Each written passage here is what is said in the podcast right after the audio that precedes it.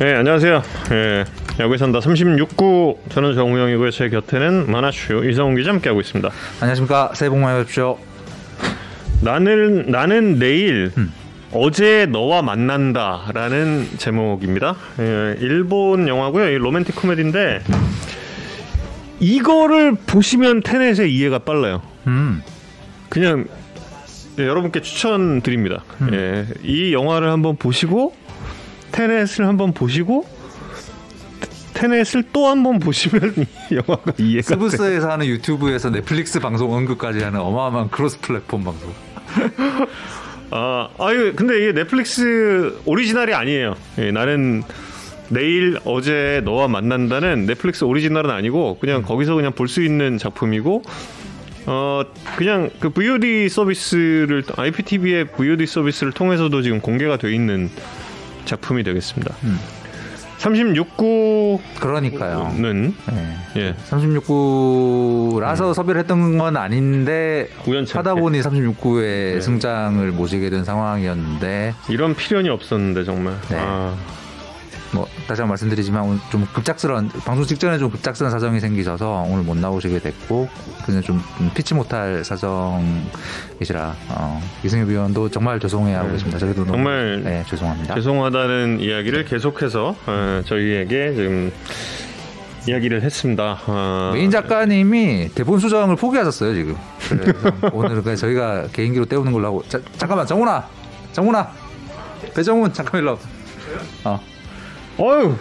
네, 저희 이승엽, 이승엽 위원 대신에요. 오늘 저희 그 에스비에스 스포, 스포츠부 스포츠재부 야구조에 새 식구가 와서 아 그래요? 인사 잠깐. 네, 저희 탐사 주재부에 있다가 저희 스포츠로 온 배정훈 기자가 올해 야구 취재를 하겠습니다. 인사, 인사 잠깐. 아 야구로 왔어요? 네. 야구로 네. 아~ 안녕하세요. 잘 부탁드립니다. 배정원 기자라고 합니다. 음. 열심히 하겠습니다.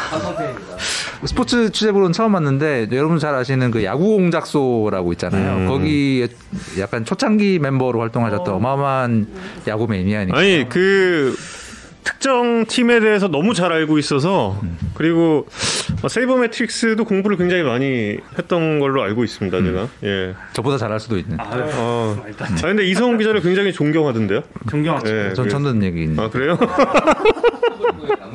벌써 벌써 하는 포스로 그러고 있어.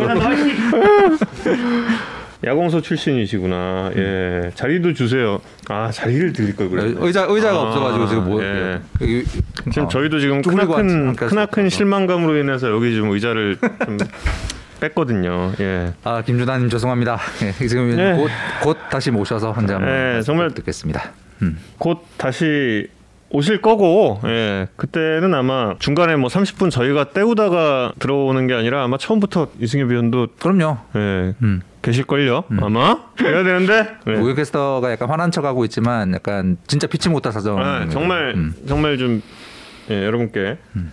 제가 좀 사과를 드리겠습니다. 음. 예, 제가 뻥뻥 질렀는데, 아, 저희도 이러다 아. 다음 주 스스스 나오는 거 아니야? 일월 중 아니면 혹은 이월 초, 음. 예, 꼭 예. 모시겠습니다. 음. 제가 저 영화에 한 편 저 출연을 하게 됐습니다. 어머. 영화 출연이 확정이 됐습니다. 이제 영화 배우 정으로. 아, 또 그 중계 까메오 이런 거 아니고? 아 정식 출연인데 어떻게 될지 음. 모르겠어요. 예. 캐스터 역 아니고? 아나운서 역입니다. 아나운서 뭐 그래 다, 다 똑같죠. 예, 음. 여기가 근데 그 팔십 년대 아나운서 역할이라. 예. 가발을 써야 할 것 같다라는 의견이 있습니다. 예, 그렇습니다. 배우까지는 아니고 예, 그냥 스토브리그에 이어서 목표는 당연히 천만. 아 천만 가능할까요? 한 오백만 이상은 충분히 가능. 액터정. 예, 오백만, 좋은 작품입니다. 오백만은 기본. 상당히 좋은 작품이라서 여러분 좀 기대를 해주시면 고맙겠습니다. 어, 장르는? 장르는 아, 이미 공개가 돼 있는 내용이라. 아 그래요? 이미 공개가 돼 있습니다. 주연 배우도 정해져 있는 예 이병헌 씨가 주연인 작품입니다. 음. 이병헌 씨가 주연이고 그리고 이병헌 씨 또 한 분은 유아인 씨. 이 두 분이 주인공인 영화입니다. 음흠. 배구 영화는 전 아니에요. 배구 영화는 제가 배구 캐스터를 한 적이 없는데 어떻게 배구 영화에 나가겠어요. 바둑 영화 그건가 보다. 예, 정확하십니다. 바둑 영화. 바둑 중계 해보셨어요? 예. 샤우팅 어떻게? 착점. 바둑 영화는 바둑 영화는 샤우팅이 아닌데 음. 예, 개념을 좀 바꿔보자라는 그런 그 의견에 따라. 음. 예. 어, 이 바둑 중계 방송에 대해서 예, 뭔가 좀 이렇게 개념을 개념을 바꿔보자는 의견에 따라 예, 저도 감독님과 좀 미팅을 했고 음. 그래서 저도 좀 이제 좀 가, 겁이 나긴 하는데 방법을 좀 찾아보려고요. 솥싸움도 하신 분이 바둑찜이야. 예, 저 솥싸움 바둑판 넘어갑니다. 알까기면 그렇게 하면 되지. 예, 승부 맞아요. 예, 이미 음. 다 지금 주인공도 정해진 상태라. 예, 이병헌 씨 그리고 저 이병헌 씨가 조은현 씨 역할을 예, 조은현 구단 역할을 하게 됩니다. 예, 본격 캐스터 전문 배우. 여러분 모르실 수도 있겠습니다만 제가 이게 영화 데뷔가 아니에요. 돌을 던졌고. 여러분 저 저 영화 영화 데뷔 아니에요. 저 영화 이미 저 영화 배우는 이미 했어요. 펀치레이디라는 영화. 야, 예전, 옛날에 한번 들었던 건 또 까먹었네. 예, 펀치레이디라고 도지원 씨와 손현주 씨가 나왔던 작품인데 그 음. 킥복싱 영화거든요. 거기 제가 역시 캐스터 역을 했던 바가 있습니다. 이동기 해설위원과 함께. 근데 야, 근데 제작진 쪽에서 그 야구 캐스터인 줄 아시는 거죠? 그렇죠. 어. 예. 근데 바둑의 맛도 살릴 수 있을 거라고. 뭔가 좀 개념을 바꿔보자. 근데, 음. 근데 지금 저도 개념이 어떻게 개념을 어떻게 바꿔야 할지 좀 모르겠습니다. 독쇼는 제가 중계를 안 했는데 웨스트민스터 독쇼는 제가 중계는 안 하고 이제 이에스피엔에서 했던 거. 예, 김민아 씨와 김선신 씨는 중계를 한 적이 있어요. 근데 음. 그 독쇼 말고 그레이트 아웃도어 게임이라는. 어, 그거 많이 봤지. 예, 옛날 박지성 중계 중간 중간에 나오던. 예, 그레이트 아웃도어 게임에서 거기서 이제 개들이 막 그 이렇게 그 어질리티 막 이런 거 측정하고 이러는 거는 이제 중계 방송을 한 적이 있어요. 음. 재밌습니다. 그 그레이트 아웃도어 게임은 우리나라 예, 한국식 중계 아, 그 대회가 열려도 굉장히 재밌는 게임이 될 것 같은데 음. 아, 참 그 어, 우리나라에서 잘 열리지가 않죠. 예. 골든글러브보다 깐느를 먼저 받는 한국의 아웃캐스터.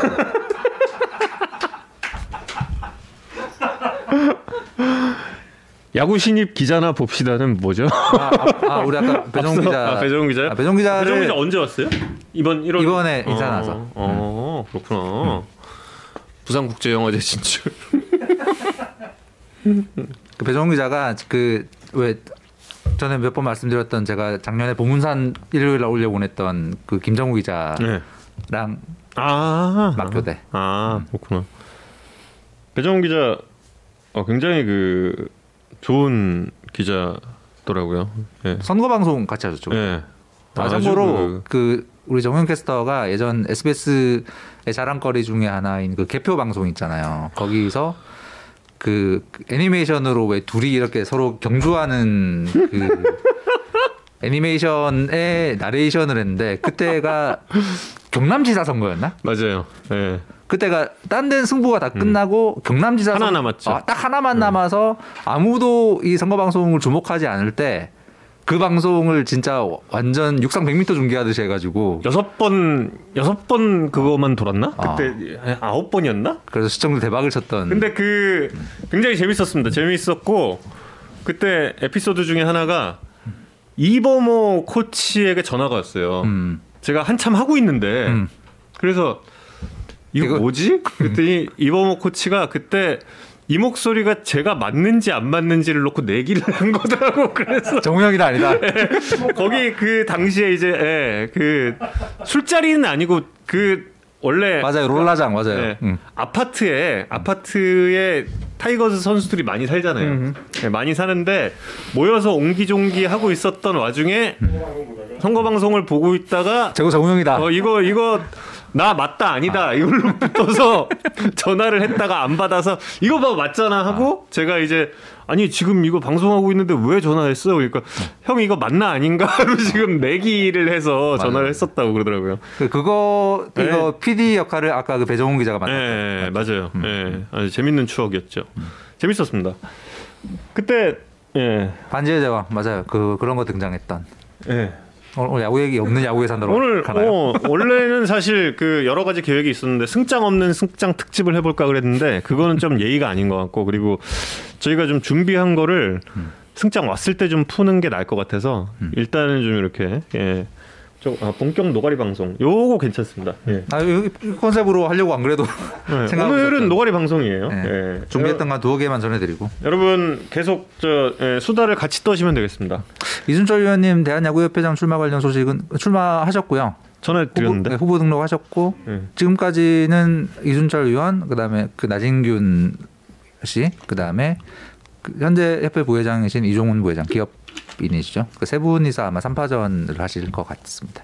이순철 의원님도 저희가 이제 그 섭외를 하려고 하는데 지금은 이제 그 선거 기간이라서 조금 좀 민감하실 수 있어서, 예, 음. 민감하실 수 있어서 지금은 예. 이승엽 의원 홈런볼 광고 틀어줘. 홈런볼 광고를 찍은 적이 있어요? 이승엽 의원이? 홈런볼은 생각이 안 나는데. 홈런볼이 있어요? 홈런볼 광고를 했어요? 음. 어. 그죠. 어제 집사부 집사부 일체 보면서 저도 그 생각했어. 간만에 야구 보니까 너무 재밌다 이런. 그것도 야구라고는 좀 그 너무 저기죠. 어, 어, 너무 재밌더라고요. 어 이승엽 의원이 홈런볼 광고를 했어요? 어머 있네. 어 진짜 있나봐. 어머 진짜 있네. 어? 승장 나옴 승장 나옴 이거 다시 들어야겠다. 야 이런 게 있었어. 나 몰라. 나 왜 몰랐지? 진짜 몰랐네. 야 여러분 대단. 제가 그 어, 이승엽 위원에게 그건 한번 확인해 봤어요. 그 백인천 위원님의 또 불멸의 멘트 있지 않습니까? 역시 요 요 뭐 요시 그란도 시즌 뭐. 라디에이터가 터져버렸어요. 그거 그거 혹시 그 당시에 알았냐? 근데 몰랐더라고요. 음. 그래서 이승엽 위원과 그 당시에 그 장면 이명숙 캐스터와 백인천 위원 음. 그 간다 간다 음, 하고 나서. 음. 요시 그란도 시즌 라디에이터가 터져버렸어요. 이거, 이거를 들었거든요. 들었는데 이승엽 의원이 진짜 깜짝 놀라서 너무 재밌다고 한 이십 번을 봤어. 한 이십 번 보고 그때 케이비오 리그 아니 케이비오 프리미어 십이 때 이거 가자. 한일전이 있었잖아요. 음. 한일전 있었는데 홈런 치면 음. 이거 가자 이거 이거 얼마나 재밌냐. 누구 홈런 치면 제발 라지에이터가 터져버렸어요. 이거 좀 하자 이거 했거든. 근데 한번 이제 고민을 해 살짝 했어요. 음. 이승엽 의원도 살짝 음. 고민했는데 결국에는 음. 아 이게 조금 좀 겁난데 그걸. 원래는 저희가 작년에도 말씀드렸지만 승장이랑 누구랑 이렇게 약간 이 타격 대결하는 컨셉으로 저희가 야외에서 한번 해보려고 그랬거든요. 네. 그, 그 프로젝트는 지금도 죽진 않았는데 그거 만약에 하게 되면 승장 칠 때 정우영 캐스터가 코람 하는 걸로. 라디에이터. 라디에이터. 요시 그란도 시즌은 안 되잖아요. 요시 그란도 시즌은 못 쓰니까. 라지에이터가 근데 김현수 선수가 홈런을 쳤잖아. 그렇지. 그래서 잠깐 이렇게 좀 이렇게 옆에서 좀 눈치 줬거든요 제가. 음. 라지에이터 이거를 했는데 아 조금 좀 아 그랬습니다. 예. 아 올림픽 하면 자가격리가 있는데 현장 중계 지금 지극히 개인적인 의견인데 제가 저 전 조직위원회에 계시던 분이랑 좀 밀접한 관련이 있잖아요. 그래서 아, 아주 밀접한 관련이 있어요. 그분의 의견을 좀 들어봤어요. 올림픽 조직위원회에 계시던 분이신데 그분이 그분의 의견상 그분의 의견상 지금 올림픽이 어려운 이유가 다른 것보다 음. 올림픽을 진행을 하기 위해서는 자원봉사자의 교육이 지금 정도부터는 철저하게 들어가야 그럼요. 되는 시점인데 그럼요. 지금 자원봉사자들을 모을 수가 없는 환경이 아니냐. 맞아요. 네. 이렇다면 좀 어려운 어렵지 않을까라고 지금 말씀을 하시더라고요. 맞습니다. 그분은 뭐 이게 뭐 그분 의견입니다. 아 근데 실제로 올림픽을 하게 되면 우리가 봐서 잘 아시지만 이렇게 뭐 개회식, 그다음에 선수촌에서의 환경 이런 것들 네. 선수들을 이렇게 거리두기를 시키기 매우 어려운 상황들이 어려워요. 너무나 많거든요. 네. 굉장히 대규모의 인원이 한 군데에 있어야 되는 상황이 여러, 여러 번 발생을 하기 때문에 그런 거에 대한 해결이 될까가 대한체육회 끼고 하는 방송 아니에요. 전혀 아니에요. 아닙니다. 그냥 전 그 예, 조직위원회 출신의 예, 뭐 저랑 좀 밀접한 관련이 있으신 분의 개인 의견이다라는 이거 이거 발표도 되지 않아요? 예, 저, 예 아내분, 예, 아내, 아, 제 아내분의 의견이에요. 제 아내분의 의견. 네. 어, 예. 올림픽 올림픽 관, 관계자와 같이 사세요. 예. 전 전. 예, 지금은 아니고요. 전. 저런 것까지 해명하지 마세요. 음. 뭐 해명 해명을 해도 되는 건데. 음. 예, 그냥 그냥 예. 저랑 집안 집안의 사랑이잖아요, 사실. 자랑인가? 지금 아닌데 지금 어, 아니세요. 어? 지금 아니시고 예, 전, 전 조직 위에 계시던 대한민국 역사에 한 아니 아니 아니 아니 역사 역사는 저기 그 나승현 씨가 장식을 하셨죠. 저희 아내는 어쨌든 역사 현장에 계셨죠. 저희 아내는 유명하신 분은 유치위 때 대변이신 음. 분이셨고 저는 조직 저희 아내는 조직위 때 대변인 하셨던 분이라 음. 어쨌든 음. 유명하신 분은 아니시고 예 그렇습니다. 예. 하여튼 그래서 그 코로나가 올림픽 사랑이요는 뭐예요? 사랑이요는 사랑이시죠? 사랑, 사랑이 이것은 사랑인가? 어, 사랑 사랑이죠. 예, 아, 사랑, 사랑이죠. 사랑이죠. 예. 당황하세요. 아, 인생은 사랑으로 사는 건데. 그럼요. 예. 근데 그 코로나가 올림픽도 올림픽인데 우리 국내 팀의 스프링 캠프 준비 과정에도 지금 영향을 되게 많이 끼치고 아, 예. 있습니다. 그래서 그렇죠. 뭐 예를 들어서 말씀드리면 그 이제 국내에서 다 하니까 이제 추운 날씨에 그게 뭐냐 드라마 스토브리그 보면 이렇게 비닐하우스 만들어서 음. 그 운동하고 그랬잖아요. 그게 실제로 이제 에스케이가 문학구장에 비닐하우스 만들어서 음. 선수들 러닝 뭐 이런 걸 그 안에 진행하고 이제 그러면 실제로 엄청 따뜻하니까. 네, 맞아요. 근데 그게 이제 가능한가에 음. 대해서 약간 그 유권 해석을 받아야 된다는 의견도 있더라고요. 그 음. 실내에 몇 명 이상 들어갈 수 있는가 밀접 밀집 또 이런 거에 대해서 어, 유권 해석 매뉴얼이 나와야 되는 게 아닌가라는 이야기가 있어서 그래서 지금 케이비오가 스프링 캠프 때 이 코로나 방역 수칙을 음. 준수하기 위해서 어떻게 해야 되는가에 대한 매뉴얼도 또 따로 만들고 있는 음. 상황입니다. 승장이 들어왔어요? 어디요? 들어오셨네. 어, 진, 진짜 승장이에요? 예, 맞죠. 어머. 네, 지금 이승엽 위원님 맞으시면 톡을 보내주세요. 네, 저한테 톡을 꼭 좀 보내주십시오. 네, 네 이승엽 네, 톡을 부탁드리겠습니다. 맞으시면 지금 다섯 시 공 일 분에 저한테 보내신 톡이 있는데 예. 어, 아, 각 팀 스캠 본인 맞으시면은 여기 예, 지금 어, 맞습니다라고 톡을 하나 부탁드리겠습니다. 예. 아, 아까 저희 잠깐 인사드리고 갔던 저희 그 배정훈 기자가 오늘 저희 예. 사무실 와서 첫 미션으로 각 팀의 음. 스프링 캠프 준비 상황을 취합을 좀 했거든요. 예. 어, 댓글에 있어서 좀 말씀드리면 뭐 이미 언론으로 어, 보도를 통해서 알려진 부분도 많습니다만 일단 좀 각 구단의 준비 상황 정리해서 좀 말씀드리면 먼저 케이비오 아까 음. 조금 전에 말씀드린 대로 스프링 캠프 관련 코로나 매뉴얼 곧 배포한다고 합니다. 그래서 네. 어, 그 각 팀들이 그 매뉴얼에 따라서 어, 훈련 프로그램을 좀 어, 맞춰야 되는 음. 부분이 있을 것 같아요. 이승엽 위원이 봄이 오기 전에 꼭 출연하도록 하겠습니다라고 말씀을 하셨는데 본인이 맞는지는 아직 잘 모르겠습니다. 아 지금 맞, 예, 맞다고 지금 왔습니다. 예, 정 부장님 어. 저 왔습니다. 예, 예. 안녕하세요. 예, 예. 여러분 지금 승장 승장이랑 채팅 중입니다. 예, 정말 본인이 맞으십니다. 아. 예, 여러분 승장 화이팅. 예, 이제 댓글 달리네요. 예, 승장에 대한 소식은 저희가 전해드렸고요. 예, 지금 어, 갑작스러운 갑작스러운 일이, 일은 맞는데 나쁜 일은 절대 아니니까요. 예. 예. 이승엽 위원이 지금 위아, 위에서도 이야기를 했듯이 봄이 오기 전에 음. 예, 의심을 거두세요. 출연자에서 댓글러로 전업. 예. 홈런볼 광고 다시 보기.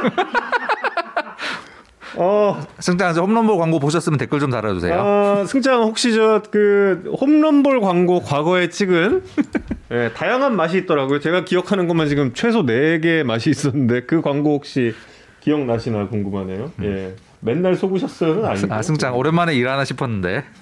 아, 일 좀 하셨어야 되는데. 아. 그래 오늘 네. 요, 오늘 일하셨으면 거의 석 달 만에 지금 일하신 거니까. 그러니까 거의 예. 두 달, 아, 두 달이구나. 두 달 정도. 음. 아, 네. 오랜만에 일 한번. 요즘에 이승엽 위원이 조금 좀 그 예, 여러 가지 무료해 하고 있던 상황이었는데. 랜선 팬 미팅. 음. 아무튼 예. 하여튼 그래서 조금 전에 드리던 말씀 계속 드리면 엔씨, 엔씨는 일 구는 창원 창원 엔씨파크랑 마산구장, 음. 이 구는 통영에서 훈련하다가 삼월쯤 마산구장으로 이동 음. 예정이라고 합니다. 그다음에 회사와 거리두기. 어.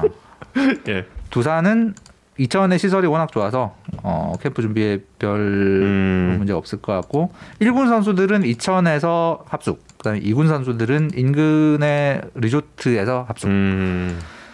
아니 이천에 뭐 리조트도 많으니까. 음. 예. 이라고 합니다. 케이티는 뭐 보도된 것처럼 일 군은 부산 기장에서 하다가 울산 운수구장에서 연습 경기. 그다음에 음. 이 군은 전북 익산에 있는 케이티 어, 훈련장. 그래서 네. 하고 삼월 중순 전에 다 끝내고 수원으로 올라올 예정이라고 합니다. 그다음에 이승엽 위원이 좋아요는 좋아요는 어떻게 누르죠라고 물어보셨어요. 여기 엄지 손가락 엄지 손가락 여기 누르면 돼요. 옆에 지금 서른네 개 떠 있어요. 서른네 개 빨리 지금 누르면 네. 누르세요. 요즘에 이승엽 위원이 조금 좀 그 무료해하고 계시던 게 뭐였냐면 인스타가 좀 재미가 없으시대요. 진짜 네. 놀랐어. 진짜 아, 놀랐어. 두 번 누르면 제대로 그냥 또 그냥 없어지는 거 아니에요? 네. 승장 승장 컴맹설 나왔어요. 컴맹설 나왔어요. 승장. 승장이 그 컴맹설 어느 정도는 이게 그 신빙성이 있어. 왜냐면 그 승장이 인스타에서 사진을 정사각형으로밖에 못 올리는 거예요. 아. 네, 그래서 제가 그거 그거 거의 비슷한 크기로 올릴 수 있다라고 아. 이야기를 해줬거든요. 근데 음. 처음에는 그걸 모르다가 음. 제가 그 휴대폰을 보면서 요 버튼을 누르면 된다라고 딱 알려줬었죠. 그랬더니 승장이 그때 이제. 아, 어, 저거. 저는 이번 이번 뭐 벌써 가세요 왜? 이거 바빴어. 예, 진짜 꼭 예 봄이 오기 전에 한번 예 꼭 뵙겠습니다. 드렸으면 음. 좋겠습니다. 아 인스타 사진 크기 토리토리님도 모르세요? 그렇구나. 우리도 승장하면 애사심 아니 아니겠습니까? 승장 잘 가세요. 예, 잘 수습하시길. 예, 잘 곧 봬요. 잘, 잘 가세요. 예, 음. 가지 마요. 가지 마요. 자, 그럼. 케이티까지 했죠? 예, 케이티. 네, 그래. 기장과 엘지, 울산. 예. 엘지는 이천에서 일 군 위주로 하고 이 군은 잠실에서 하는 잠실에서 하는 것도 병행하면서 해야 될 듯. 그래서 놀리니까 퇴장하신다는 그런 의견이 있습니다. 키움 일, 이 군 모두 고척. 상황에 따라서 고향에서 일부 진행할 수 있고 기아 고향. 한평과 광주에서 병행. 투타로 나누할지 일, 이 군으로 나누할지 아직 결정 안 됐고요. 방한 준비하고 있고 그래서. 어, 얼마 전에 보도 한번 됐었는데 광주 나간다고 하시고 계속 댓글을 달고 계십니다. 현재까지는 예, 예 그렇습니다. 예. 아 참 승장 복 많이 받으십시오. 새해 복 많이 받으십시오. 예, 새해 복 많이 받으십시오. 백고 인사 드리려 그랬는데 복 많이 받으십시오. 광주 및 한평 피칭장에는 비닐하우스 음. 씌웠고 한평에 음. 러닝도 따뜻하게 할 수 있게 비닐 씌울 준비를 하는 중입니다. 음. 재활 선수 및 군 제대 선수 등 훈련은 오늘부터 한평에서 시작을 했다고 하네요. 제주도 가는 팀이 있지 않아요? 제주도는 에스케이가 있습니다. 예, 에스케이 있죠. 리지 시절님께서 음. 예, 제주도 에스케이가 제주도 갑니다. 예. 그다음에 롯데 롯데는 사직에서 일 군 나가는 법을 모르시는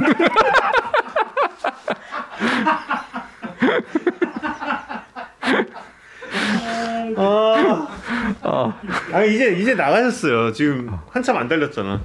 이러고 또 달리면 대박인데. 아 우리가 너무 너무 웃었나 지금? 아니 아니 근데 나가는 법을 아시지 왜 몰라? 그냥 끄면 되는데. 네 길을 잃으신 건 아니죠? 아니, 아니, 설마. 네. 네. 형 무시하지 마. 무시하면 안 되지. 네. 말씀해 주시죠. 네. 우리 연, 우리 연배는 또 그런 분들 저도 그렇고 사실. 네 아유 저는 몰라요. 컴플렉스 좀 있어서 그렇습니다. 네. 롯데. 사직에서 일 군, 상동에서 이 군, 삼성, 대구, 경산 나누어서 진행해서 진행하고 어, 남쪽이라 따뜻해서 큰 문제 없을 것 같다는 음. 자신감 있으시고요. 에스케이 이월 일 일부터 제주도 일 군, 속초 이 군, 음. 속초 시설이 나쁘지 않은데 바람 때문에 조금 걱정이다. 그리고 일월 삼 일까지 문학구장이 폐쇄가 됐었다고 하네요. 오늘 음. 인천시랑 협의를 해서 문학구장에서 선수들 운동 좀 하는 거를 협의를 하고 계시다고 합니다. 한화는 현재 거제로 가는 거 추진하고 있고요. 음, 거제. 어, 어, 그래서 내일이나 모레쯤에 최종 결정될 듯 하고 거제도의 야구장에 원래 아마야구 쓰던 데가 많이 많이 쓰던 데가 있어서 일월 중에 개보수를 해서 사용할 음. 수 있을 듯하다. 하루 이틀 안에 최종 결정이 된다고 합니다.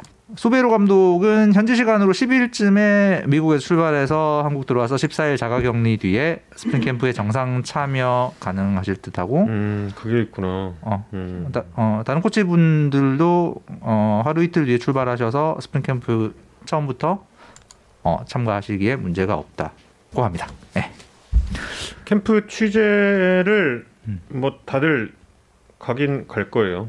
근데 아, 저는 기장이 좀 땡기네요. 음. 기장. 네, 이것도 이제 그 케이비오의 음. 매뉴얼이 좀 나와 음. 봐야 아, 할 것 같아요. 그래서 아 여기서도 먹을 것만 생각하고 있어. 기장 가면 멀, 멸치회를 먹어야지 이런 생각하고 있었는데 아 참. 기장 가면 저희 고향 집에서 이렇게 숙, 숙박하면서 이렇게 통영 기장 왔다 갔다. 아, 아 멸치회가 여러분 기가 막힙니다 정말. 멸치회가 원래 멸치회가 그 옥수역에 파발마 횟집이라는 굉장히 유명한 횟집이 있었어요. 멸치회를 음. 전문으로 파는. 음. 왜냐면 멸치가 성질이 급하다 그러죠. 그래서 음. 잡으면 죽는데 맞아요. 예, 맞아요. 죽는 순간부터 부패가 시작되고. 근데 음. 이 파발마 횟집이 어떤 비법이 있는지 모르겠는데 음. 여기가 과거에 기장이나 이런 데서 파는 그 멸치쌈밥에 들어가는 멸치랑 맛이 정말 비슷한 거를 예, 서비 서비스를 했어요. 근데 음. 이 횟집이 없어졌어요. 아, 음. 너무 안타까운 소식이죠. 네, 파발마 횟집이 없어졌다라는 거.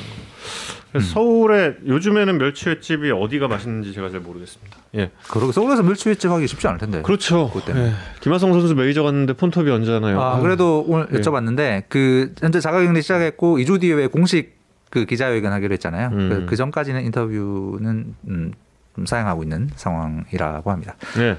그리고 스브스 해설위원 영입 진행되는 거 없죠? 현재? 아, 아 이건 조금 좀 예. 아 있구나. 아니요 아니요. 음. 지금 대회비입니다. 예. 어. 예. 대회비. 어 뭐, 뭔가 있긴 한 것 같습니다. 저도 저도 못 들었습니다 이건. 네, 이렇게 말씀을 드려야지 뭔가 있어 보이지. 예, 라이. 있어 보이는. 예. 아 지금 그러니까 여러 가지 또 변수가 발생할 수 있는 관계로 잠시 좀 예 조금 좀 저희도 말을 아끼고 있는. 상태가 되겠습니다. 음. 어, 샌디에고 입단한 김하성 선수 음. 아 지금 돌아와서 지금 격리 중이에요? 네 돌아왔죠. 그, 음. 어, 그저께 그렇구나. 교육해서 어, 자가격리 음. 시작했고 음, 기자회견 이 주 뒤에 자가격리 끝나자마자 기자회견 한다고 하니까요. 음. 어, 거기서 정우영님 잘생겼네. 게스트가 없으니까 그냥 그 알렉스 찬양으로 도배되는. 아, 역시. 가끔 게스트 없이 해야겠어요. 아 정말 이, 이 영화 배우 영화 배우가 곧 있으면 이제 두 번째 출연이 얼마 남지 않았죠. 네, 말씀드렸습니다. 어 김승회 선수요. 음. 김승회 선수 초대해 보겠습니다. 예. 댓글 댓글 한번 쳐주세요. 어 재밌다. 최고. 중요합니다. 예. 그리고 이제 다음 관심사가 나성범 선수와 양현종 선수인데 현재 진행 상황에 대해서 음, 아니요 아직까지는 뭐 전혀 소식이 음. 없습니다. 어. 사실 뭐 김하성 선수도 올해 같은 저런 상황이 아니었으면 아마 어, 조금 더 좋은 조건이었을 것 같아요. 음. 사실 그 김하성 선수 처음 이제 올해 미국 진출 이야기가 나오면서 미국 매체들에서 계속 나왔던 어떤 추정 조건, 이 연평균 천만 달러 정도 이야기가 되게 많았잖아요. 네. 실제로 정상적인 미국이 정상적인 비즈니스 환경이었으면 김하성 선수의 현재의 기량과 나이, 기대 정도를 봤을 때 그 정도 충분히 가능하지 않을까라고 생각을 했었는데 코로나 때문에. 음. 뭐 올해 팀들이 수입이 적었던 것도 있지만 내년 사업 계획에 있어서 뭔가 모험을 하기가 좀 어려운 상황들 음. 때문에 김한성 선수도 조금 손해 본 부분이 있는 것 같고 양현종 나 여성, 양현종 나승 아, 나성범 선수도 어, 좀 그런 부분이 변수가 되고 있는 것 같습니다. 음. 그래서 뭐 현재까지 정식 오퍼를 받았다는 이야기는 아직 듣지는 못했고요. 이 두 선수에게 직접 좀 확인을 해봤어요. 지금 음. 이야기가 어떻게 돌아가고 있는지를 확인을 했는데 음. 어, 나성범 선수 같은 경우는 계속 지금 시도를 하고 있는 것으로 보이고 음. 양현종 선수 같은 경우는 어, 좀 외부로 언급은 좀 하지 말라 음. 줬으면 하는 그런 바람을 좀 밝힌 음. 상태라 음. 어, 뭐 듣기만 한 상태여서 저도 음. 뭐 여러분께 좀 밝힐 수는 없는 음. 예. 그래서 음. 사실 이건 이제 메이저리그 팀들과 우리 케이비오 리그 구단들의 어떤 회사로서의 정체성 차이의 문제죠. 그러니까 우리 구단들은 이 소위 이제 한국의 대기업들의 어찌 어찌 보면 이제 홍보단적인 성격. 반면에 이제 미국의 메이저리그 팀들은 정말 자, 자기네들이 벌어서 자기네들이 살아야 되는 팀들이 많은. 네.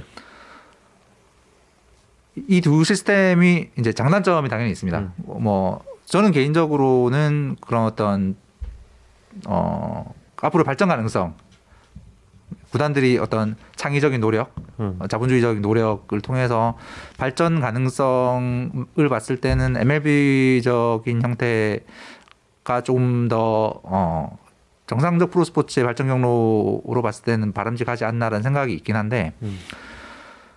그런 면에서 케이비오 리그는 조금 느린 부분이 있을 수밖에 없는 네. 음, 있다고 생각하는데 이런 상황 경기와 사업 전망이 굉장히 불확실한 상황에서 내년에 구단이 돈을 어떻게 쓸까라는 부분에서는 케이비오 리그 팀들이 엠엘비 팀들에 비해서는 약간의 나은 부분이 있는 것이 음. 모기업만 괜찮으면 그 예를 들어서 고연봉 선수들 연봉이 부담돼서 예를 들어서 딴 팀으로 트레이드를 시켜버린다든가 음. 이번에 다르비슈를 보낸 게 사실 뭐 그런 거거든요. 네. 컵스가 전력, 전력만 봤을 때는 다르비슈를 샌디에고로 보낼 이유가 없어요. 네. 그리고 정상적인, 그렇지. 정상적인 상황이었다면 다르비슈를 보내서 받아올 유망주들의 레벨이 이번에 샌디에고가 보내, 컵스로 보낸 레벨의 선수들보다 훨씬 나았을 것이다. 라고 음. 보는 분석이 일반적이고 근데 컵스가 다르비슈를 보내면서 그 정도밖에 못 받은 건 경기에 대한 압박, 사업적인 전망이 어두, 어두웠을 때 독립적인 기업으로 운영되는 팀들이 받을 수밖에 없는 압박. 그렇지. 음. 예, 맞아요. 어. 때문에 우리나라 같은 음. 팀들이 어디 있어요? 음. 아니, 이건 뭐 특정 팀에 대한 언급을 하는 게 맞을지는 모르겠습니다만. 음. 삼성 라이온즈는요. 음. 삼성이라는 기업은 세계적으로 어마어마한 기업이에요. 정말 이게 아 그렇습니까? 이런 팀이 이런 이런 기업이 팀을 응원을 하는 거는 아니, 팀을 운영을 하는 거는 뭐 미국 예를 들면 뭐 애플 타이거스 이거랑 마찬가지잖아요. 그렇죠. 이게. 그럼요, 그럼요. 그러니까 이런 대기업들이 운영을 하고 있는 리그. 라는 점이 우리나라 같은 경우는 앞서 이제 마나슈도 이야기를 했듯이 진짜 미래를 봤을 땐 이게 맞을까라는 생각도 좀 들긴 하고 그러니까 자생, 네, 프로스포츠의 자생, 네. 혁신, 발전 이런 측면으로 봤을 때는 정말 자생해야 돼서 치열하게 경쟁해서 살 길을 찾는 다른 많은 스포츠 리그들에 비해서는 좀 느릴 가능성이 높은 그렇죠. 테슬라 양키즈 마치 그렇죠. 네. 네. 테슬라 양키즈 뭐 구글 구글, 구글 자이언츠? 자이언츠 뭐 이런 이런 거죠. 음. 예. 어, 중계 목소리 예. 어. 제가 코카콜라 브레이브스. 이 이게 이게 그 회사에서 선물 주신 거예요. 예. 음. 예. 아, 캐리커처인데 귀엽더라고요. 예. 목소리 들어가 있습니다. 저는 안 닮았죠. 예. 저는 안 닮았다고 주장하고 있죠. 어쨌든. 맥도날드 트윈스. 맥도날드가 음. 좀 이 정도의 낄 대기업은 아니죠, 사실. 예. 음. 네, 야구뿐만이 아니라 국내 프로스포츠가 다 그런 모습이 모든 이게... 스포츠가 다 그렇잖아요. 근데 다들 음. 그 기업 타이틀이 앞에 걸려 있으니까 네. 처음 처음 시작할 때 저 구조로 시작을 해서 저 구조를 탈피하기가 정말 쉽지 않은 어렵죠. 네. 네. 만약에 만약에 만약에 지금 대기업들 다 빠진다라고 하면 업계에서 타격을 보는 분들이 너무나 많을 그렇죠. 수밖에 없고. 네. 그래서 저는 개인적으로 그 서울 히어로즈의 모델이 뭔가 다른 경로, 다른 대안으로서 자리를 잡으면 참 좋겠다라는 희망이 있었던 사람이에요. 그래서 네. 오너리스크들 그런 부분이 좀 많이 안타까워하는 사람이죠. 예를 들어서 뭐 요미우리 자이언츠 같은 경우는 이제 요미우리라는 신문사가 있긴 하지만 음. 이승엽 대사가 요미우리 있었잖아요. 그리고 음. 그 당시 이천칠 년이었나 팔 년이었나가 그 당시 엠피비 최고 몸값이었죠. 음. 이승엽 위원이 한 시즌인가 두 시즌인가가 엠피비 최고 최고 몸값으로 뛰었는데 그 음. 당시에 제가 이제 저도 이제 원정 경기 중계 방송을 했던 적이 있거든요. 음. 그때 이제 조성민 위원이랑 같이 했어요. 음. 조성민 위원이랑 지금 돌아가셨죠. 근데 조성민 위원이 요미우리 출신이기도 하잖아요. 음. 근데 그때 했던 이야기가 물론 이제 그 이승엽 위원은 동생이니까 음. 승엽이 몸값 비싸지. 근데 만석 되면 도쿄돔 만석이면 세 경기면은 몸값 뽑아. 그 얘기를 했거든요. 음. 근데 그게 굉장히 좀 그때 딱 느낀 거예요. 저도 아 이게 크구나 진짜. 시사하는 바가 크다. 그때는 뭐 도쿄돔의 입장 수익뿐만이 아니라 예. 그때는 일본의 어, 최고의 지상파 스테이션 중에 하나인 엔티비가 음. 한국으로 치면 에스비에스와 비슷한 위상을 가진 예. 엔티비가 요미우리 경기 중계를 지상파에다 그냥 매경기를 할 정도의 그렇죠. 어, 그렇게 해도 시청률이 음. 나오고 그 광고를 통해서 흑자를 낼 수 있는 시장이었으니까요. 그 조성민 위원, 고 조성민 위원이 그때 저한테 이제 근거로 이야기를 했던 거는 그 도쿄돔의 표값에 대해서 이제 외야석이나 뭐 내야석이나 이렇게 다 자기가 알고 있는 표값으로 해가지고 이게 만석이 될 때 얼마다라는 걸 계산을 했는데 음. 얼추 뭐 나와 나오겠다 싶은 생각이 들었어요. 그 당시 이제 조성민 위원의 이야기를 들었을 때는 음. 그리고 뭐 사정은 잘 알 테니까 본인이 아무래도 요미우리 또 출신이기도 하고. 음. 그랬던 거죠. 예, 근데 이제 네, 엔티비가 에스비에스 제휴사 맞습니다. 음. 근데 사실 그 농구단과 야구단은 사이즈가 어마어마하게 차이가 있습니다. 음. 거의 한 세 배? 네 배? 네 배 정도? 네 배 더 될 것 같은데요. 네 배 정도 차이가 있다고 보시면 돼요. 예. 더 될 것 같아요. 네 배. 아니요, 아니요. 전체적인 운영 일 년 운영비, 네, 일 년 어, 운영비 더 됩니다. 네 배, 네 배. 근데 매출은 차이가 없다.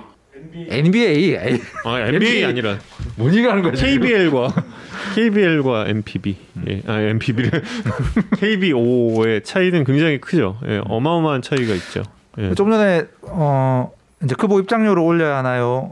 자이언트 팽팽님이 댓글 주셨고 이제.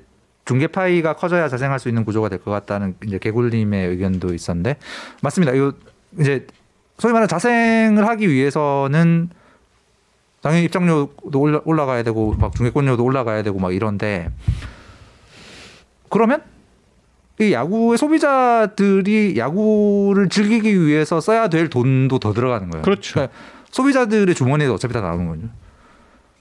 입장료가 예. 입, 뭐 입장료도 그렇고 올라가면 어. 당연히 그럴 테고 지금 사실 야구 과거에는 이제 방송사들도 야구 중계 방송만으로 흑자가 될 수도 있었는데 지금 재작년인가부터가 케이블 방송사들이 야구 중계 방송을 하면서 뭔가 수익을 기대할 수가 없는 상태예요. 그런 상황에서 계속 이제 중계권료만 올라가면은 저희도 이제 그냥 예, 야구 중계를 못 하게 되는 거죠.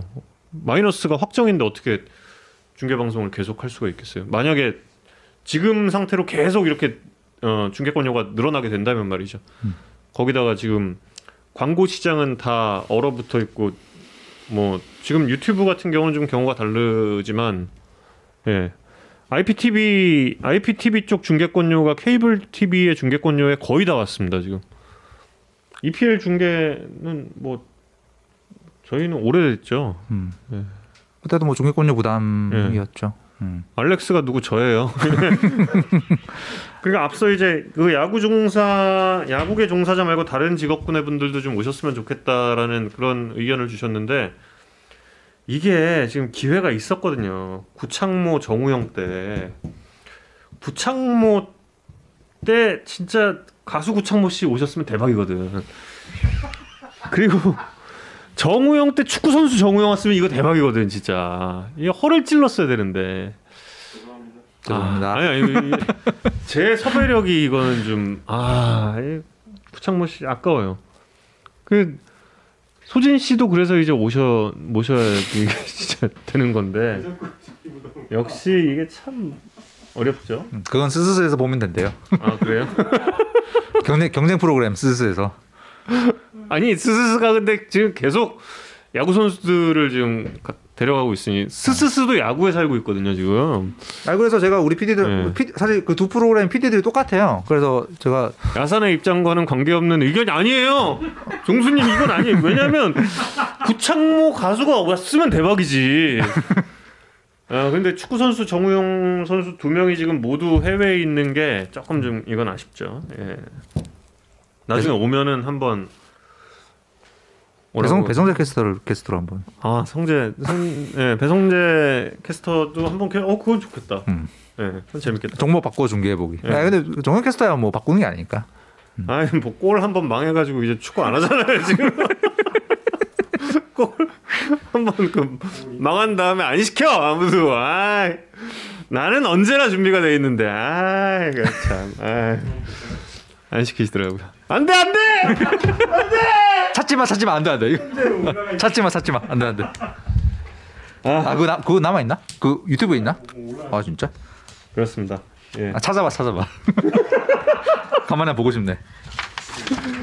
아 변명을 좀 하자면 음. 사실. 아니 포르투갈이랑 독일 경기인데 그게 내 골 날 걸 누가 알아 그걸. 그거 한 골 싸움이에요 그건 딱 그 생각하면. 근데 아유 맞아 정우영 캐스터 농구 중계 잘. 전 정우영 캐스터가 야구도 짱인데 농구도 정말 어 농구는 저는 진짜 농구가 농구 중계 한 번 하면 테넷본 느낌이에요. 다 알아들었다? 이게, 다 파악했다? 아니, 아니 그 다 파악을 한 게 아니라 왜냐면 이게 농구가 그 시간이 우리는 그냥 이렇게 시간이 쭉 가는데 농구의 음. 시간은 계속 거꾸로 가잖아요. 음. 그리고 그 수많은 시간 단위들이 또 있잖아요. 음. 뭐 바이올레이션의 단위들이 뭐 팔 초 있고 오 초 있고 삼 초 있고 이게 음. 이게 굉장히 그 머리를 다 쓰면서 중계하는 느낌을 받거든요. 음. 그, 그게 전 참 농구 중계 방송은 그래서 개인적으로도 굉장히 좋아해요. 하지마! 찾았다. 여러분 우리 굳이 한번 보고 가시죠. 아... 저게 마지막 중계는 아니에요. 이 이거에도 중계했어요 몇 번 더. 밀러가 서 있습니다. 다가옵니다. 이게 그 아무리 생각해도 이게 페널티킥 때문에 망한 거야. 페널티킥만 아니었으면. 아, 근데 이게 사실 내적인 고민은 엄청 많이 했거든요. 이거 해야 돼 말아야 돼. 근데 해야 돼 말아야 될 고민을 많이 했는데 괜찮으십니까? 브라질에선 브라질 스타일 이게 그 뭐라 그럴까? 독일의 선제골 터졌습니다. 이 이후에 골이 더 들어갈 거라는 생각을 못 했죠. 또 했죠. 또 나오니까. 예, 이게 제 흑역사가 됐습니다. 예. 아, 차두리 위원이 저기 고등학교 감독하면서 엄청 명지도자로 지금 어, 완전 소문났더라고요. 네, 맞습니다. 음. 무패 무패 우승? 그렇죠. 어. 그리고 막 거기 학부모님들이 너무 잘 가르친다고 막 소문내가지고. 독일 응원했었나 보단 아니고 다시 한번 말씀을 드리자면 포르투갈이랑 독일이야. 이게 다득점 게임이라는 예상이 되세요? 이 당시 포르투갈 엄청 강했. 아니 더 이상 이거 얘기. 밀러는 축구화를 던졌고. 얘기하면 이거 이거 더 이거 이거 안 돼 안 돼. 아, 안 돼. 그렇죠. 그 뭐, 뭐 뭐가 문제일까요? 멋지기만 한데요. 밀러가 잘못했죠. 음. 예. 아니 근데 뭐 뭐가 문제일까요가 문제가 아니라 이게 이제 그거죠. 제가 이제 그 이후로 그 축구 중계를 잘 안 시키시더라고요. 예. 그러게. 유럽 스타일 축구 중계 캐스터인 줄 알았더니 알고 보니 삼바였다. 아, 독일 안 걸었다니까. 토트를 왜 걸어요, 제가? 그렇습니다. 독일 마을 명예 시민 여기까지 이야기를 했고, 예, 독일어를 전공을 하긴 했죠. 저도 그렇고 마나씨도 그렇고 둘 다. 하지만 둘 다 못합니다. 예, 독일어. 예, 용두삼이. 용, 아 근데 이때 제가 제가 축구 중계 방송을 현장에서 하기 어렵다라는 걸 느꼈어요. 저는 이 중계 방송 전까지 축구 중계는 계속 화면만 보고 중계 방송을 음, 했었거든요. 음. 계속 중계 방송을 했었는데. 이 현장 중계를 K리그 중계 방송을 몇 번 가긴 했어요. 근데 그때도 음. 화면 보고 했거든. 음. 저는. 음. 근데 가보니까 눈이 나빠서 선수가 안 보여. 이거는 화면을 보고 하면 안 되더라고요. 왜냐하면 음. 이때 제가 화면을 보고 중계방송을 하고 있었는데 그 당시 그 아이비씨에 있던 피디의 콜이 왔어요. 음. 늦다고. 음. 예, 콜이 늦다고. 아, 오케이, 오케이. 화면, 그렇죠. 화면 보면서 하면 아무래도. 어. 그래서 현장을 보고해달래요. 근데 현장을 보고 하는데 음. 보이는 거 안 보이는 거의 문제도 아니고 음. 이 당시 독일 팀이 음. 포지션 체인지가 왜 이렇게 많아 그냥 다. 서로 계속 바꿔. 맞아, 맞아. 앞에 계속 다른 놈이 올라가. 그래, 아, 다른 선수가. 그러니까 야, 이거 진짜 후반대니까 막 미쳐버리겠는 거야. 음. 로테인이 없었던 시절에. 그때도 로테인 로테인 먹었어요. 선수가 누군지 모르겠고 냅다 골 지르자. 예, 네, 뭐 그랬었죠. 예. 망원경 들고 가면 안 되죠. 망원경 이거 못 쫓아가요 절대. 그래서. 그래서 두 번째 바람이 있다면 토종 우타 거포가 터지는 건데요. 뭐야 갑자기? 갑자기. 토종 우타 어, 토종 우타 거포에 대해서 이성훈 기자가 준비를 했습니다. 아, 차범님 저 구화 숫자들 그 안 한 지 이제 이 년 돼가지고 그 주간 야구에 제가 작년부터 못 나왔거든요. 야구에 산다에 집중하면 야구에 산다에서 그 구화 숫자들에서 준비했었을 법한 내용들을 많이 하고 있으니까요. 많이 봐주십시오. 한동희 만세. 우타거포 아, 아 일로 일로 왔구나 지금. 알겠습니다. 이 페이지입니다. 아, 이게 뭐냐면 페이지 그, 그 올해 올해 무슨 일이 벌어질까 그리고 어떤 일이 있었으면 좋겠다라는 걸 둘이서 좀 준비를 해보기로 했어요. 그래서 저는 올해 무슨 일이 있을까에 대한 이제 예상으로 어. 좌완 선발 투수 혹은 좌타자를 잡아낼 능력을 갖춘 투수들이 대박 날 거다라는 이제 말씀을 드리려고 했어요. 이건 이제 야구에 산다에서 몇 번 드렸던 이야기인데 이제 리그의 좌타자 비율 이야기로 또, 또 시작을 합니다. 그래서 지난 시즌에 우리 리그 좌타자 비율이 사십오 점 이 퍼센트로 끝났더라고요. 그래서 시즌 중에 사십사 점 몇 프로라고 말씀드렸는데 시즌 막판으로 갈수록 더 높아졌어요. 그래서 지난 시즌 이천이십 년에 한국 프로야구의 전체 타자들 중에 사십오 점 이 퍼센트는 좌타석에 들어섰습니다. 음. 이거 당연히 역대 최저치고 어, 예를 들어서 한 십오 년 전과 비교하면 거의 십오 퍼센트 이상 증가한 그러니까 역대 가장 많은 좌타자들이 들어온 어, 지난 해였습니다. 이건 메이저리그의 사십이 점 칠 퍼센트보다 높고요. 당연히 높고 엔피비가 재작년에 제가 계산했을 때는 안 그랬는데 작년치를 보니 오십 퍼센트 넘었더라고요. 그러니까 엔피비보단 음. 낮아요. 엔피비가 오십 점 구 퍼센트. 그래서 예, 잠깐만요. 음. 도우너 어서오고님은 왜 화나셨어요? 어, 갑자기 왜? 좌타자가 많으셔서 그러신가? 도우너 도우너는 그 둘리의 그 도우너님 맞아요? 예, 아무튼 제가 다시, 제가 대신 사과드립니다. 죄송합니다. 예, 예. 예. 왜 화가 났지? 갑자기? 화가 그래서 화 푸세요. 예, 네, 화, 화 푸세요. 즐거운 시간이에요. 네. 예. 어, 그래서 한국의 좌타자는 계속 증가하고 있고 여기서 더 두드러 더 두드러지는 건 연령대가 어릴수록 좌타자가 는다. 그래서 연령대별 좌타자 비율 표를 준비했는데요. 보시면 삼십 세 이상의 타자들은 절반이 안 돼요. 삼십 세 이상은 좌타 우타자가 오십구 퍼센트, 좌타석이 사십일 퍼센트입니다. 근데 이십구 세 이하 타자들은 절반 이상이 좌타자입니다. 음. 이십삼 세 이하로 좁히면 거의 칠십 퍼센트 가까이가 좌타석에 들어가요. 어마어마하네. 네. 진짜. 야. 갈수록 이제 우투좌타가 많아지고 음. 그런, 타자, 그런 타자들이 리그의 주축으로 자리를 잡으면서 좌타자들은 점점점 늘어나고 있다. 음. 게다가 한국 야구 최고의 우타자 중에 한 명이었던 김하성 선수가 이제 리그를 떠나게 되는 상황까지 생각하면 올해 한국 프로야구 좌타자 비율은 아마도 사상 처음으로 오십 퍼센트를 넘어서 가면서 매우 높다. 음. 일부러 좌타로 키우는 거죠. 그럼요. 예. 네. 맞아요. 야구는 왼손잡이한테 유리한 스포츠인데 왼손으로 던지는 걸 가르치는 건 너무 어려우니까 음. 오른손잡이인 선수들을 좌타석에 서게 만드는 거죠. 실제로 이제 캐나다 같은 경우에는 그 우투좌타 캐나다 출신 타자들은 거의 다 우투좌타입니다. 이거는 음. 캐나다의 국기인 아이스하키가 오른손잡이가 우리 그 좌타자들처럼 스틱을 휘둘러요. 음. 그래서 캐나다 출신 타자들은 거의 다 어, 우투좌타입니다. 그래서 오른손잡이가 타격을 할 때는 우타석에 들어올 때랑 좌타석에 들어올 때의 어떤 핸디캡 차이가 거의 없다. 음. 처음부터 가르치, 가르칠 경우에 는 거의 없다고 보시면 돼요. 그럴 경우에는 당연히 어, 좌타석에 들어오는 음. 걸 선택하는 게 어린 유망주 입장에서 합리적이라고 볼 수 있죠. 류현진 선수는 좌투 우타 맞고요. 네, 음. 굉장히 드문 케이스죠. 그래서 저는 그 꿈 한번 꾼 적이 있어요. 류현진 음. 선수가 왼손으로 완봉을 했는데 음. 이튿날 오른손으로 또 완봉하고 막 이런 꿈. 음. 예전에. 네. 아, 그 류현진 선수 처음에 이천십삼 년에 미국 갔을 때 그때 이, 얼마 전에 은퇴를 했죠. 그 엘에이 다저스의 엠엘비 닷컴 담당 기자 켄 건익 음, 씨가 음. 처음에는 그 류현진 선수 뭐 담배 핀다더라 뭐 이런 네. 안 좋은 기사 수, 막 쓰고 맞아, 그러다가 맞아. 류현진 선수가 우툰데 왼손으로 던져 이야기를 듣고 음. 이게 말이 돼? 음. 라고 하면서 그때부터 류현진 선수에게 막 관심을 갖고 음. 썼었습니다. 음, 근데 그 얘기를 해준 사람이 저예요. 그때. 건익이 캠프에서 만나가지고. 아니에요? 아 역시 또 아, 본인의 역할을 또. 그런데 그 켄 건익이 여기 또 오랜만에 이성훈 기자 깔때기를 한번 봤습니다 우리. 야. 그렇지. 새, 새해 첫 방송이니까요.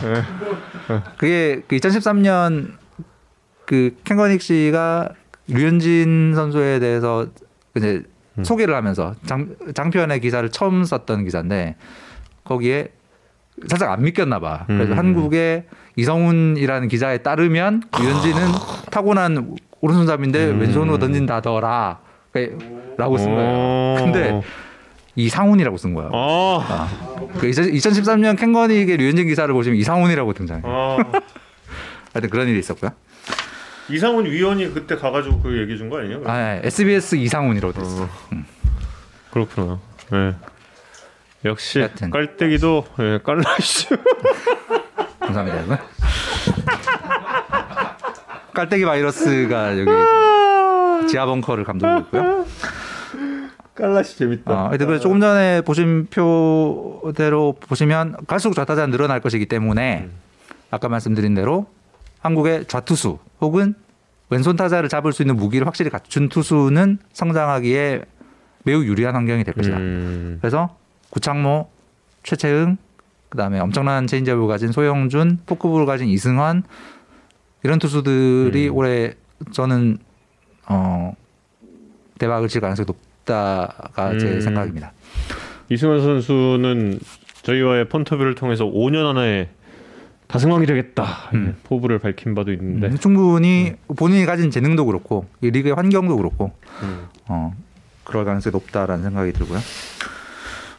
그, 그래서 뭐 당연히 외국인 투수도 같은 기량이라면 음. 좌투수가 유리한 미국에 비해서는 좌투수가 성공하기에 좋은 환경이라고 봐야죠. 그래서 좌투수를 선택한 두산, 아니 미란다를 데려온 음. 두산, 그다음에 지금 수아레즈랑 협상하고 있는 엘지 같은 팀들의 어, 선택은 합리적이다라고 보입니다. 그래서 어. 실제로 팀들이 이런 걸 알고 있기 때문에 오른손 투수의 경우에도 좌투수를 잡을 수 있는 좌타자를 잡을 수 있는 커터라든지 음.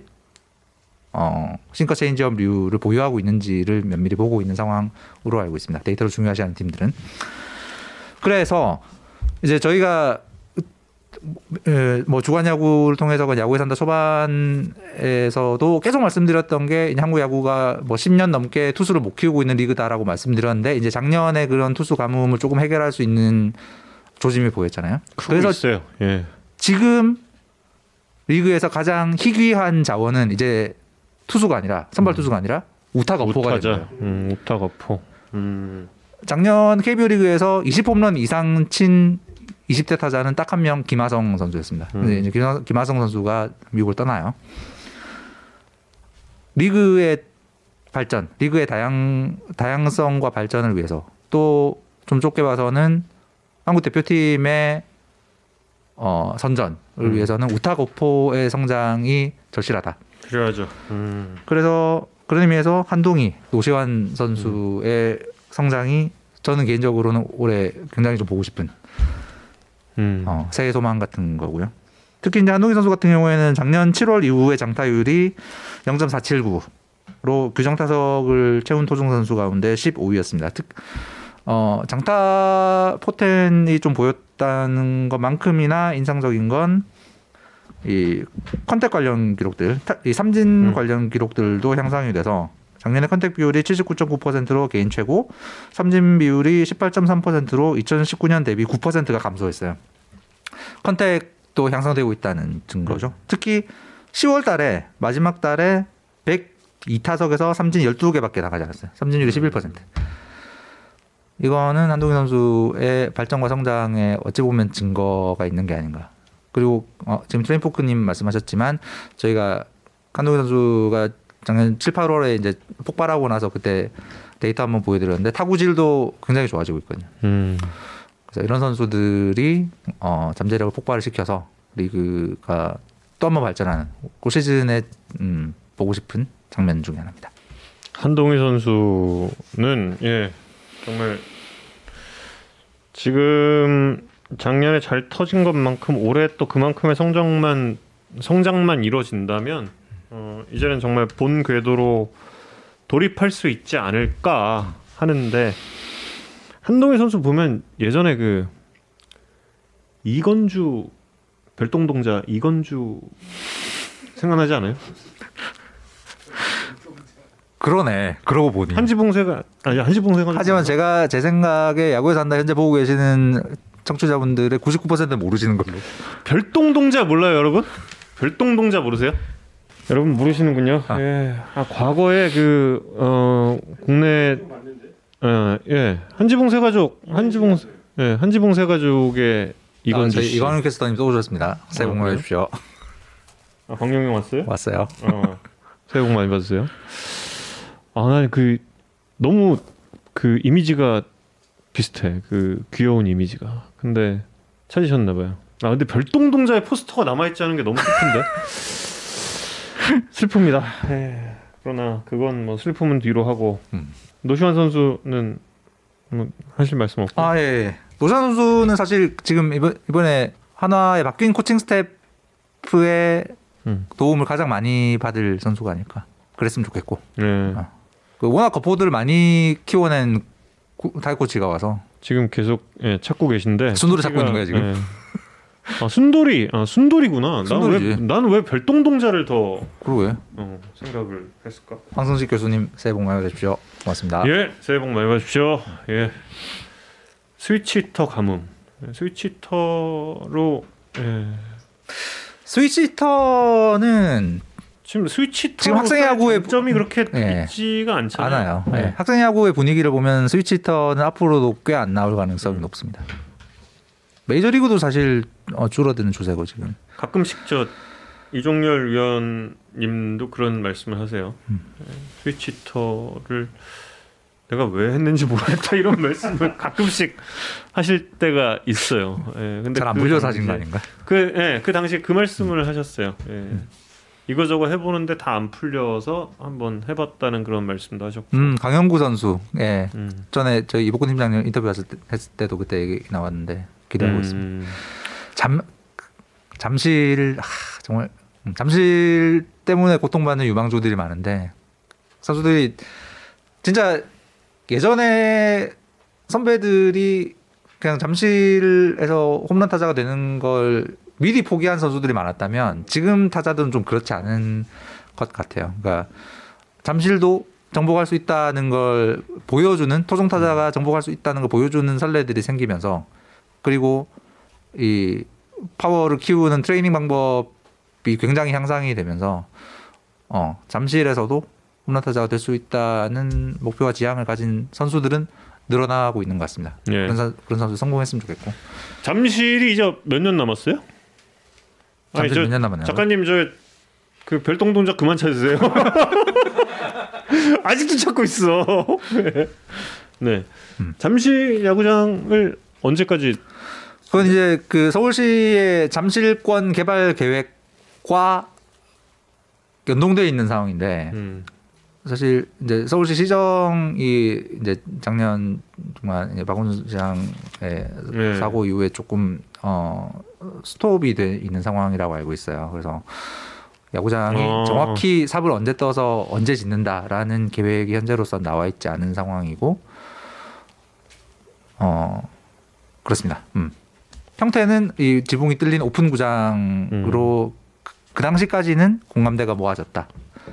잠실에서 장애 홈런이 꽤 나오진 않아요. 지금까지 네 번 나왔나? 음. 김동주, 로맥, 그리고 저기 김동엽, 또 로맥. 네 번 나온 게 다 아닌가? 음. 네. 아, 개막 일정은 답이 일월 중에 그 실행위랑 이사회를 거쳐서 어, 확정을 해야 돼서 아직 정확히 언제 발표될지가 나오지 않았다고 합니다. 네. 잠실은 계획이라도 있는데 사직구장은 아니 뭐 사직구장 선거 때 되면 언제나 저 아 제가 사, 야구장을 짓겠습니다 하시잖아요. 예, 그 아 그게 전 참 슬퍼요. 아까 그 그 말씀도 하셨는데 뭐 야구단의 운영이나 이런 부분에 있어서 우리나라와 다른 나라의 차이도 좀 말씀을 하셨는데 제가 그 선거하고 관련해 가지고 왜 그 정치인들이 선거철만 되면은 야구 팬들에게 이걸 어필하려 그럴까에 대해서 이야기를 들은 게 있어요. 음. 선거 커뮤니케이션 관련 있으신 분과 저 혹시 밀접하신 분? 아, 대학원 아니 아니요. 음. 대학원 수업 들으면서 음. 얘기를 한 적이 있는데 음. 그 아, 개막 일은 사월 삼일 확정 맞습니다. 예, 예, 예. 음. 개막 일은 사월 삼일 맞습니다. 근데 대략 그 진짜 야구 팬 야구를 통해서 뭔가 이제 그 표까지 결과를 이어갈 수 있는 팬을 한 이 퍼센트에서 삼 퍼센트 정도 보나가요. 음. 대략. 음. 대략. 근데 이 퍼센트에서 삼 퍼센트가 삼 퍼센트를 보는데 이 이 퍼센트에서 삼 퍼센트가 선거 결과는 좌우할 수 있는 표래요. 하지만 그것을 지키지 않는다고 해서 그렇죠. 어, 이후의 재선에는 영향 끼치지 않는다. 네, 그러니까 여기서 아 슬프네요 진짜. 이게 그러니까 그분도 냉정하게 분석을 했을 때 이야기죠. 만약에 이제 맥스 삼 퍼센트로 잡으면 음. 플러스 마이너스 치, 치면은 이게 육 퍼센트가 되는 거예요. 음. 육 퍼센트가 되는데 여기서 이 이 퍼센트에서 삼 퍼센트를 만약에 의견을 깔고 앉았다 음. 했을 때 이 사람들의 의견이 메인스트림으로 진입할 수는 없는 의견이 오케이. 된다라는 음. 거예요. 그래서 선거철만 되면은 야구장 딱 했다가 선거 끝나고 야구장 이야기를 접어도 음. 이게 아무 일도 없는 듯이 그냥 쭉 넘어가는 일이 계속 반복이 되는 거죠. 그게 음. 슬픈 이야기입니다. 그러니까 이게 만약에 한 오 퍼센트가 된다면 더 좀 가능할까? 음. 국회로는 안 갑니다. 국회로 안 가요.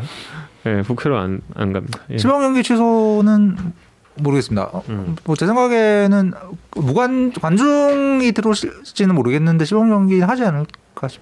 뭐 음. 우리 이전의 정상적 시범경기 형태일지는 모르겠는데 아직 뭐 변수가 많죠. 작년이 뭐, 연습경기라는 이름으로 열렸죠. 그렇죠. 네네. 올해도 아마 그런 식으로 아, 그럴 수도 있죠. 네, 네 그런 식으로 좀. 그런데 아직 아직은 변수가 많아서 이건 아직 확 확답드리긴 좀 어려워. 어, 이순철 의원님이 중계석이 통일이 되어 있어서 사직구장이 가장 중계하기 불편하다. 어, 아 그래요?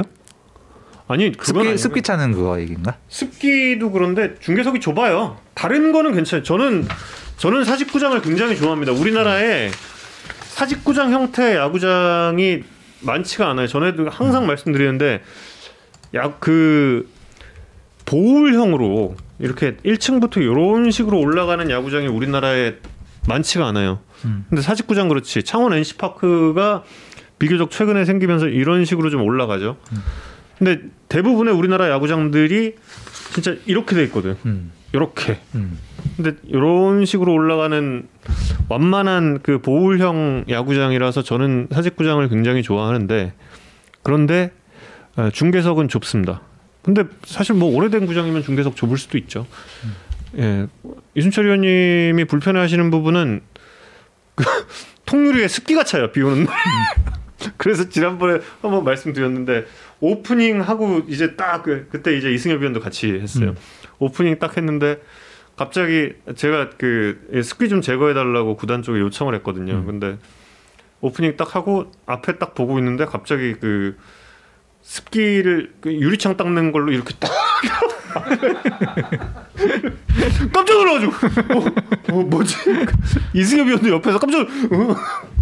그랬던 적이 있어요. 그때 이제 더블 헤더 중계였을 때였던 음. 것 같아요. 예. 그러게요. 음. 빨리 이월 안에 코로나 백신이 나왔으면 음. 코로나 백신 관련해서 뭐 이런저런 뭐 가짜 뉴스들도 엄청 막 음. 많고 좀 혼란스러운 상황이던데 이번에 그 시사인이라고 잡지에 이번 주호가 백신과 관련된 모든 걸 음. 정리해놨더라고요. 보시면 도움이 되실 것 같습니다.